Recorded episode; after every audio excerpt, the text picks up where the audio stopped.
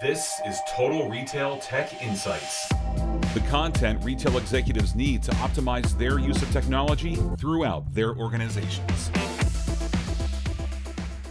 Hello, and welcome to this episode of Total Retail Tech Insights. I'm Joe Keenan, the editor in chief of Total Retail.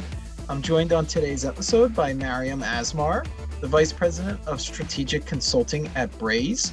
Mariam and I are going to discuss kind of the social commerce uh, market and um, kind of how Braze can enable brands to better compete in that space and all the great work that that organization is doing. So thanks for joining me today, Mariam. Thanks for having me. Really excited to be here. So I think for I always like to start by just learning a little bit more about our guests and the organizations they work for. So if you could kind of tell us a little bit about yourself and your professional background, Mariam, and then um, for those in the audience that might not be familiar with Braze, tell us about the company as well. Yeah, perfect. Um, so my background is um, I actually come from the ad agency world. So I say I'm a recovering ad agency uh, worker.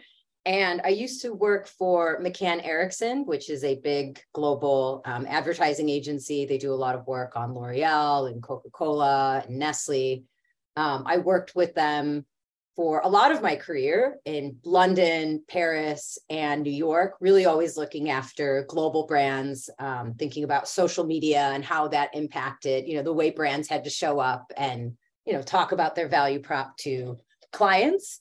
Um, I came to Braze um, about a year and a half ago um, Braze is a um, software platform that enables brands to communicate with their customers at scale across, you know, all owned channels. So SMS, in-app message, push notification, web.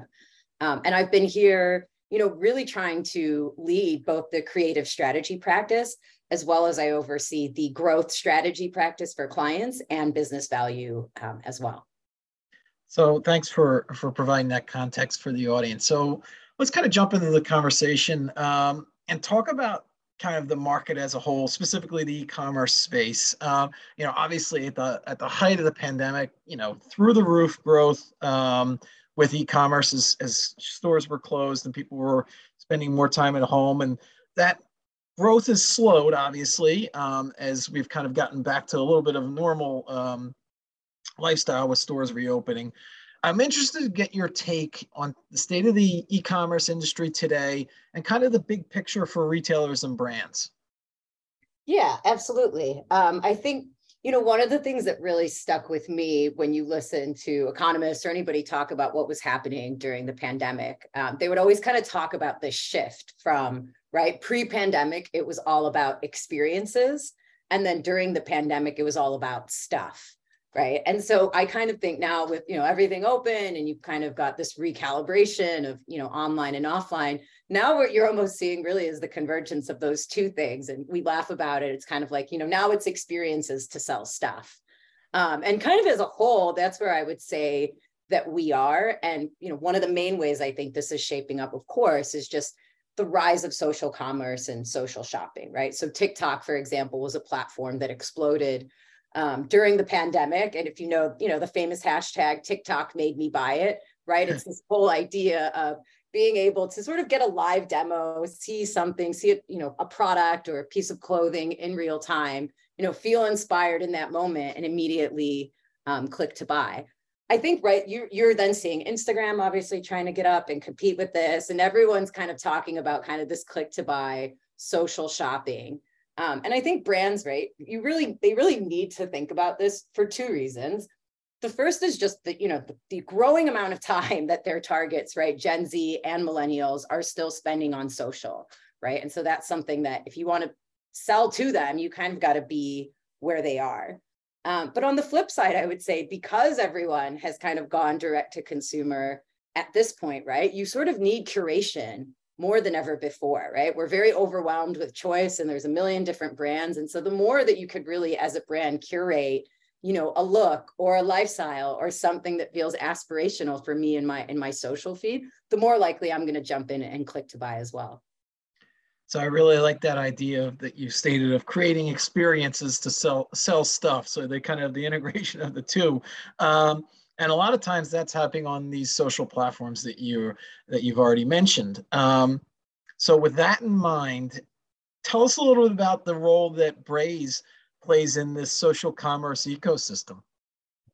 Yeah, I mean, I think, you know, I think we play a role for two types of marketers, right? So I think there is that that CRM marketer that more than ever before right now needs to show a little or CRM or I would say like life cycle marketer, right? That needs to show a little bit more attribution for all this money that they're investing in social.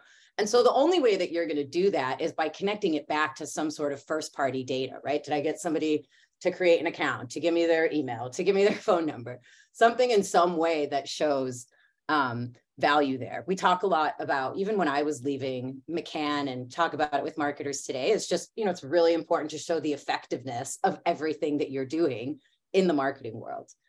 Um, but I would say, kind of on the other side, what's interesting is that, you know, over the pandemic, as, you know, more consumers or and more brands went D2C, you saw some of these traditional marketers also kind of like scratching their head and starting to think a little bit differently about how do I, now that TV and out of home and experiences are, are sort of on pause, what are some of those new creative ways that I could maybe leverage what's in my Martech stack and put it to work for me in a way that's going to drive, you know, better bottom line on some of my brand efforts.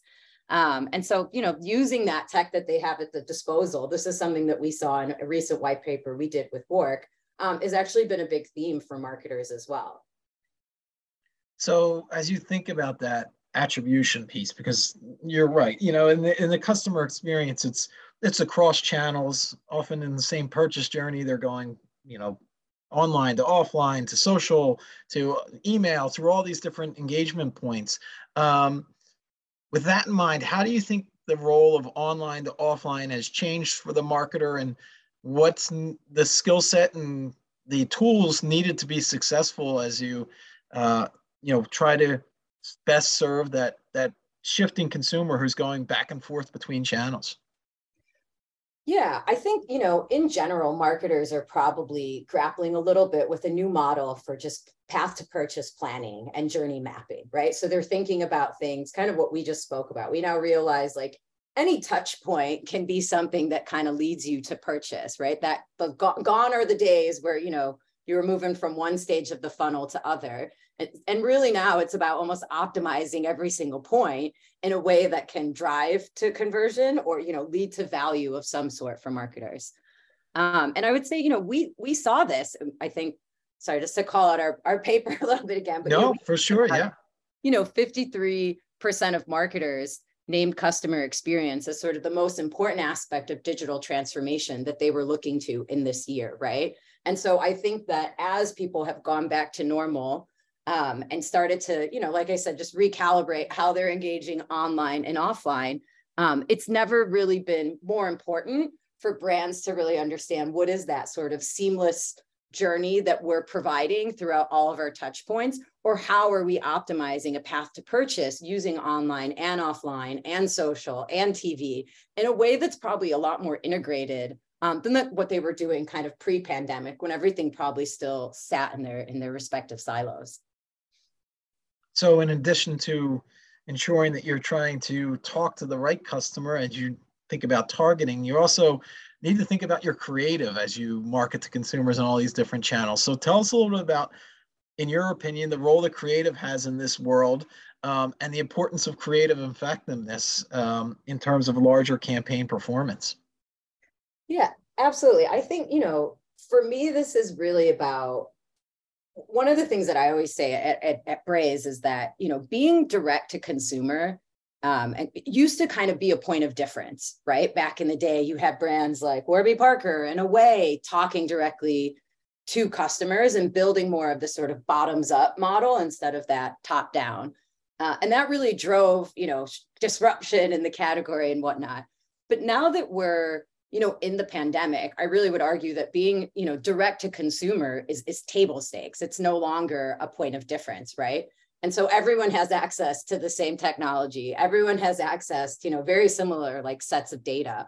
So what you do with that how you activate that and elevate that in a way that connects to consumers you know and drives purchase really i think that's the art. And like i think the importance of having that art and having that creative mindset um, is is really important, right? Because I would kind of always say it is like everybody's wearing black, right? So if everybody's wearing black, how do you stand out and come, you know, in a way that grabs people's attention and, and can drive value for the bottom line?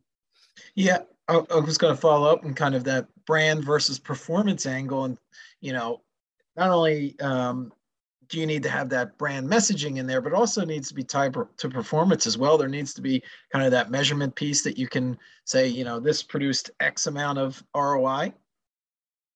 Yeah, I think, you know, one of the things is we always talked about kind of the, I always say there's almost like this false tension between those two sides, right? And you, you know, the bottom, you know, CRM and kind of life cycle was always about the bottom line. And that above the line kind of brand marketing was a lot more about creating emotional connections, right? Stating the proposition widely to consumers. Um, but you have seen the sort of convergence of those two coming together. And actually, in the in the white paper that we that I that I've mentioned, I think it was about over 60% of marketers in some form were either combining their brand and e-commerce teams adding e-commerce members to the brand teams, adding brand members to the e-com teams, or creating net new teams that had both, right? Which I think really highlights that you know people are sort of trying to break down some of those organizational silos that have existed and, and maybe created some of these false tensions and they're really trying to bring both sides together in a way that enables them to find kind of like what is that sweet spot of marketing right what is that brilliant idea that inspires and builds my brand but also really drives the bottom line in a way that i can you know claim claim credit as a marketer for. Yeah it doesn't have to be treated in you know as almost two separate silos that we've gotten into that mindset of it's it's either brand or it's uh, or it's performance. And to your point it, it that that silos they don't need to exist right? Exactly. And you know one point i just want to make on this like whenever whenever i think about kind of the future or like inspiration for this type of thinking right i think it makes you know we are remiss if we don't look at apac and asia and china korea japan right and look at how all of those markets have developed more with kind of that digital first legacy where really i think like the store offline offline in APAC, right? Everything has always kind of been digital first. And the store was always whether if you're a luxury brand, right, it would be like a showroom for you to come and like really make the brand tangible and create what that brand is, what that brand experience in, and that people kind of aspirationally wanted to be a part of it.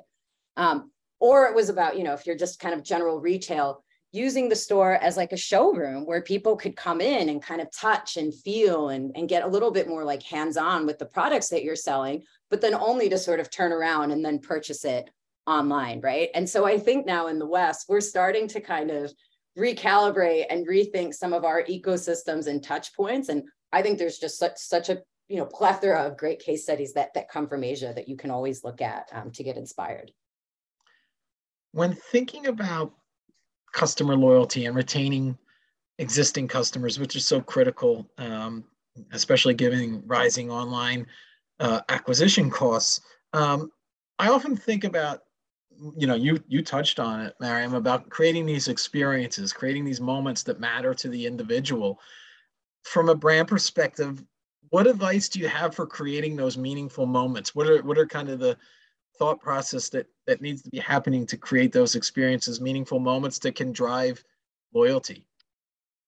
Yeah i would say you know one thing to kind of note right? There's no there's no silver bullet for everyone um, and really understanding people's meaningful moments means really having an understanding of who all your customers are, um, what some of the different cohorts or groups are, and then starting to use right like tech and data to learn what what is meaningful for for each of those um, people. So, for example, you know, I think one of the things we know from like the media industry, if you know somebody adds a film to a watch list, they're much less likely to retain in the long term um, than those who don't right? So it's the same thing for retail. Like as you start to understand and bring people into your fold, number one, learning what some of the most high value customers are doing. And then how do you start mirroring that type of of journey to some of maybe those lower value cohorts in a way that you know allows you to unlock additional value that you might not be thinking of so you know critical to creating these long-term relationships these loyal customer relationships is is collecting that data about the customer so you can then um, obviously tailor your messaging and your products and your the experience to that customer. Um, but what do you do when the you know there's the challenge obviously as as people shop with many different retailers and brands or they're much less brand loyal than they used to be um, they're often not known by the retailer or brand when they come to their website um, how can you kind of get over that hurdle of uh, of the anonymous visitor and, and what should brands do to kind of as they think about creating relationships with these anonymous visitors how can they go about doing that? Yeah well you know what? Okay i think first of all i think you're bringing up like a great point right? Which is that there is not one path for everyone. There's not a one size fits all. And so you know when i talk to my customers because i think a lot of people right we do look for the silver bullet. We're like just tell me the answer. Like what is it right but and what i talk about is really when you approach these high value moments whether it is um, black friday or back to school or like post holiday sales right you're going to get a ton of people coming to the website and engaging for you and engaging with you. And you can't kind of wait until that moment's already happened for you to then start to think about what is what are the strategies that you need to win and retain those people. You really need to be thinking a little bit more upfront, kind of to your point. How do you start like defining some of those for the people that you do know? How do you start defining some of those like meaningful moments for them? How do you start nudging them along um, in their journey in a way that'll drive value for you? And then what do you do with all those people, you know, who do opt to continue as a guest and, and who you don't know? So, you know, we have a lot of strategies around anonymous users. I think, you know, you are not an anomaly in any way. I think 86% of customers on retail opt to stay anonymous. And so what you're really trying to do with those guys broadly um, is gather some, again, some piece of information from them, right? You want them to create an account or send you their SMS for, you know, send you their phone number for like an SMS discount, right? You're trying to get some sort of transaction or exchange going. Uh, because especially with Braze, right? You don't need um, you don't need to have all the information. You don't need somebody's name to go uh, talk to them or engage them or try to convert them to a known user. You actually just kind of have to use what you do know and again apply it in a meaningful way that will hopefully nudge them forward or you know create some sort of positive interaction that then inspires them to take action and, and create an account with you so that i would imagine takes on even added importance as we think about a world in which kind of the deprecation of the third party cookie and you know the tracking capabilities and and, and you know obviously the privacy compliance um, you know all these different regulations that you need to be thinking about that the importance of collecting that first party data that the customer is voluntarily sharing with you whether it's a you know like you said signing up for an sms program or an email program maybe they're a loyalty program member or creating an account at checkout. Um, talk about that in respect to what it means going forward as as tracking becomes even more challenging for retailers given um, some of the third party cookie deprecation and also the um, compliance uh, privacy regulations that are out there as well.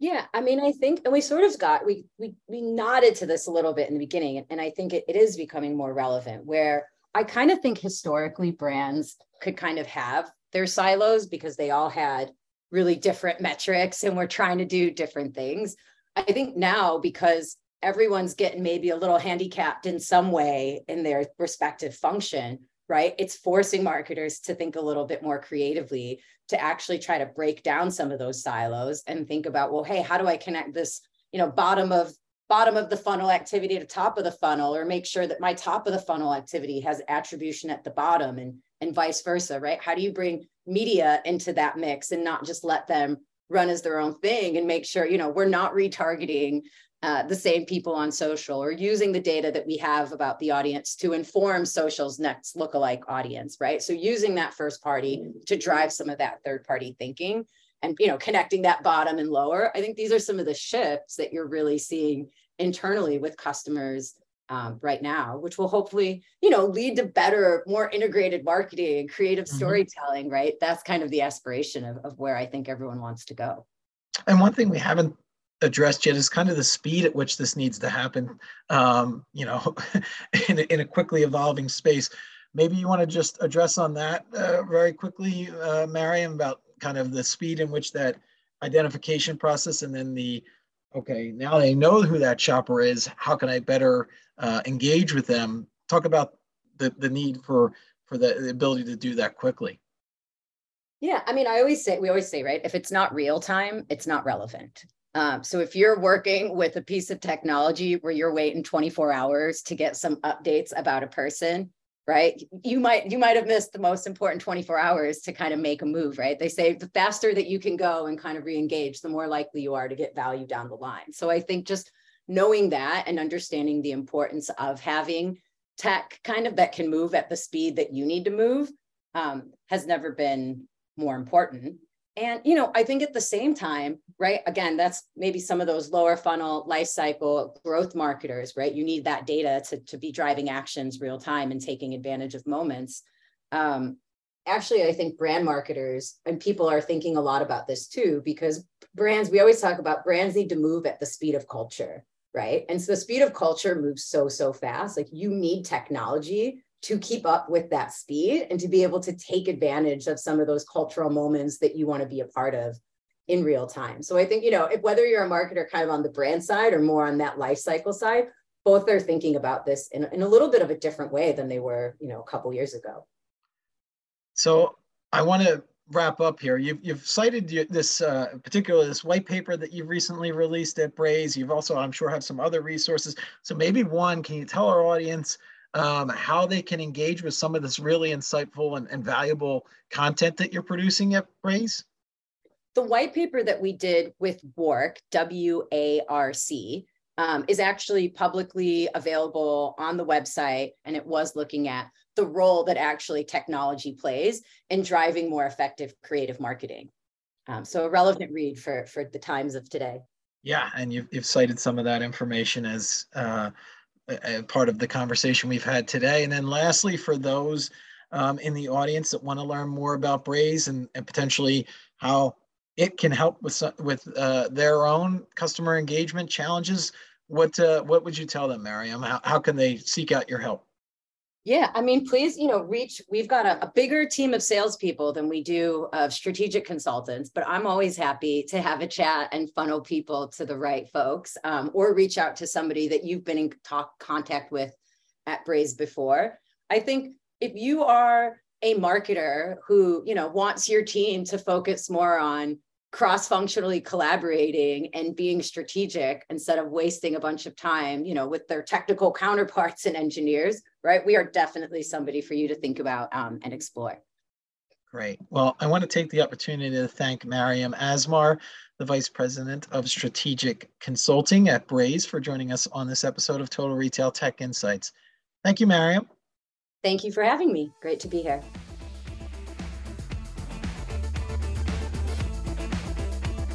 Thanks for listening. For more information on this podcast, please check out our podcast channel page at mytotalretail.com slash podcasts for show notes.